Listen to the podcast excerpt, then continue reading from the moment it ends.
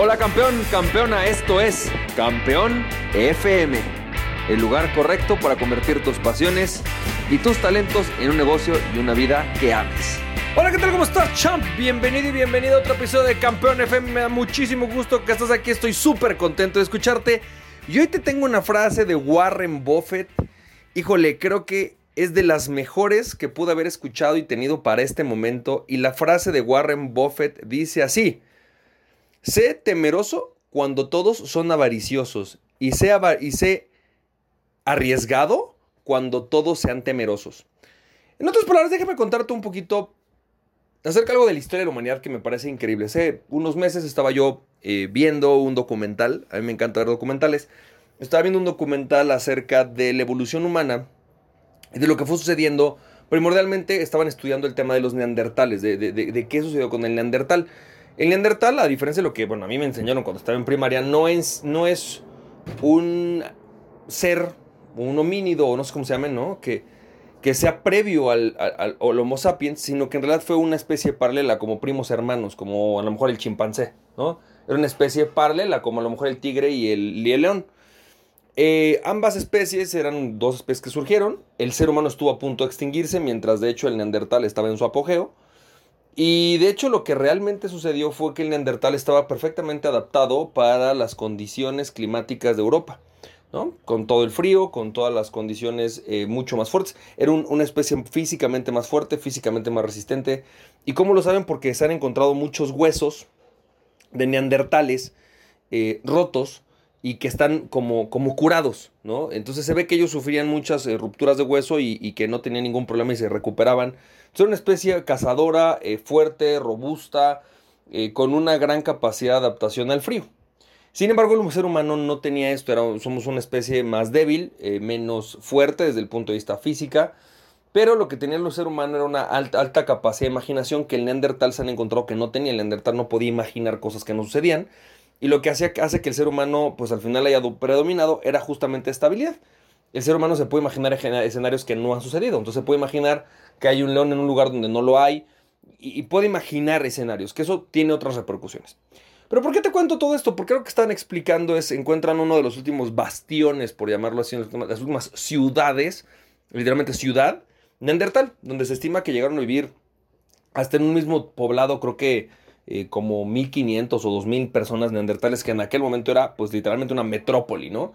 Era un, lugar donde los, los eh, está, está, en España, eh, es una cueva gigantesca, donde además tienen la posibilidad de pescar, o sea, la verdad es un, es un, es un documental increíble, está en un lugar que se llama Curiosity Stream.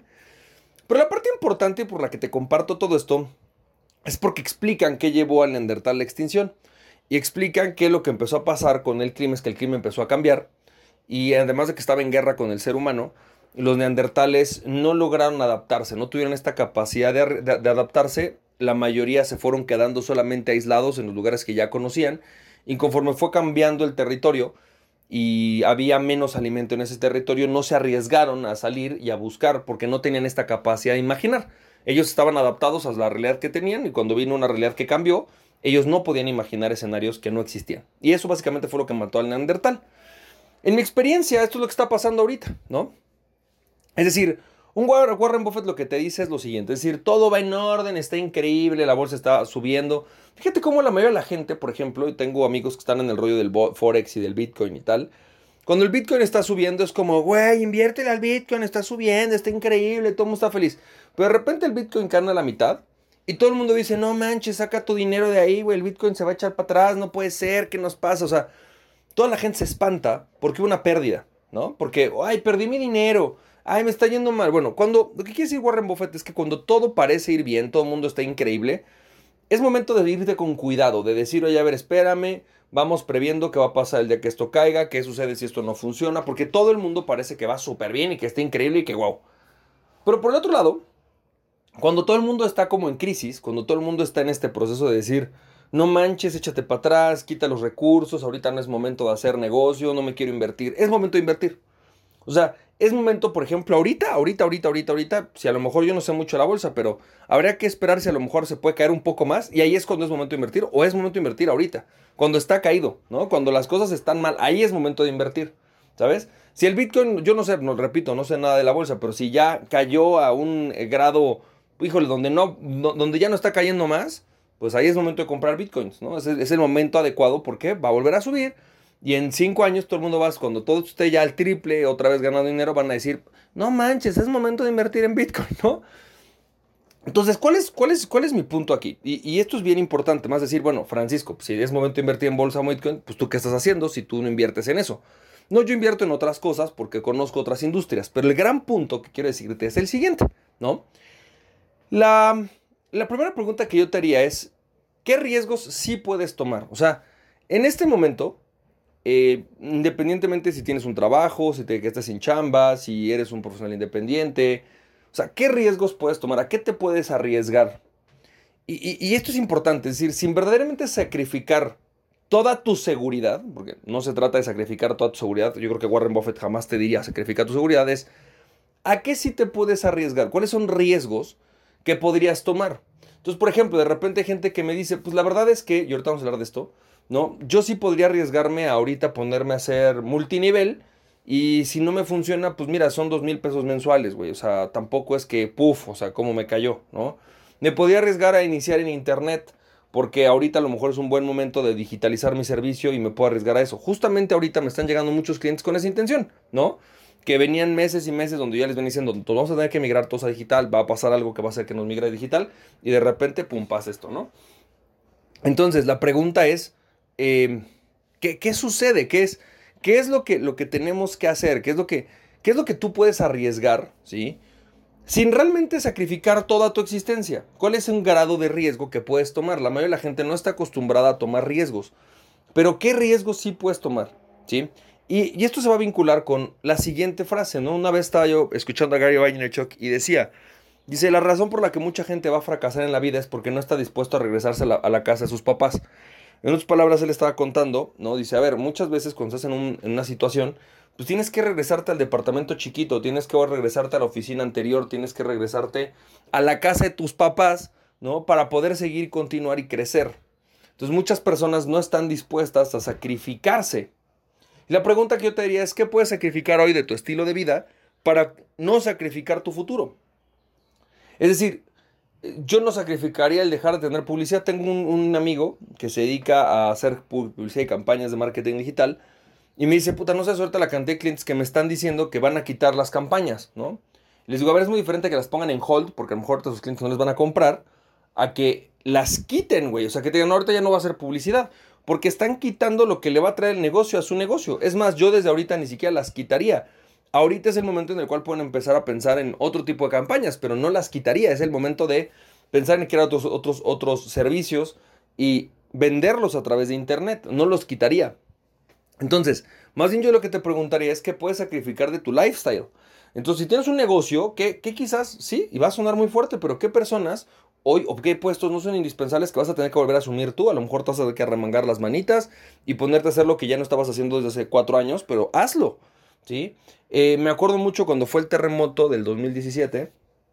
Eh, yo, eh, bueno, estábamos en un departamento que, algunos de ustedes saben, tuvo problemas y aunque no tuvo problemas estructurales, sí a nivel físico y entonces no podíamos vivir ahí la verdad no era, no era conveniente, sobre todo porque mis hijos estaban chiquitos.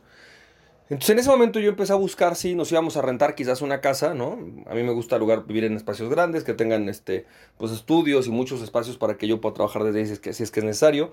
Y, y, haciendo esta exploración, mi esposo y yo hicimos una evaluación y dijimos, ¿sabes qué? ¿Por qué no nos regresamos al departamento chiquito, que era el departamento donde nosotros empezamos, ¿no? Pero eh, eh, en vez de, generarnos una renta, nosotros no tenemos que pagar ninguna renta y podemos utilizar el dinero que tenemos para reinvertirlo. Literalmente eso fue, eso lo que hicimos en 2017 y nos funcionó maravillosamente. Creo que fue la decisión de las decisiones más inteligentes que hemos tomado en nuestras vidas, ¿no? No habernos ido a rentar una casa. Entonces la pregunta es, ¿qué puedes hacer tú?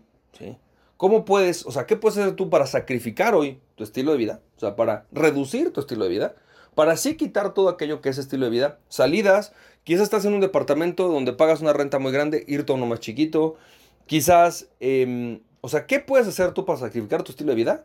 Pero no sacrificar tu negocio, no sacrificar tu crecimiento, no sacrificar tu, desarrollo, al contrario. desarrollarte, invertir en eso, arriesgarte en donde los demás no están arriesgando, arriesgarte a hacer algo digital, arriesgarte a lo mejor a hacer un multinivel, arriesgarte a hacer una línea de negocios que no habías podido iniciar. O sea, ¿qué puedes hacer hoy para, para realmente enfocarte en el crecimiento de tu negocio y no en esto? Voy a hacer una última aclaración acerca de lo que es sacrificar y creo que valdría la pena hacer todo un speech de esto. Pero es, ¿qué es sacrificar? Sacrificar es hacer sagrado, sacro facere. ¿Qué puede ser para hacer sagrado tu negocio? Para hacer sagrado tu crecimiento.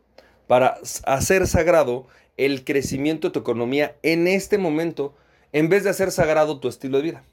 Mucha gente me dice, es que, es que me da miedo. ¿Ya pensaste en sacar a los niños de la escuela y mejor reinvertir ese dinero en un negocio? No, ¿cómo? Voy a sacrificar mi estilo de vida.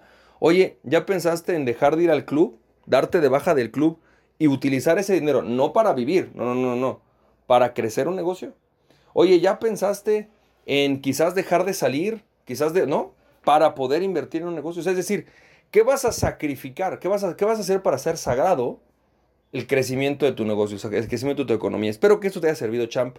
Te mando un fuerte abrazo. Recuerda la frase, la frase de Warren Buffett es poderosísima. Cuando todo el mundo está avaricioso es momento de ser temeroso. Cuando todo el mundo está temeroso, es momento de ser arriesgado. Espero que esto te haya funcionado, champ. Te mando un fuerte abrazo y recuerda que aquella persona que se conoce a sí mismo es invencible. Conócete a ti mismo y nada ni nadie podrá tenerte en tu pasión, champ. Si te sirvió este podcast, puedes compartirlo con dos personas a quien tú creas que realmente esto les puede servir. Recuerda, mi nombre es Francisco Campoy, me puedes seguir en www.franciscocampoy.com. También me puedes ver en Instagram como F Campoy, en Facebook y en YouTube como Francisco Campoy. Nos estamos viendo, te mando un fuerte abrazo, cuídate mucho, bye bye.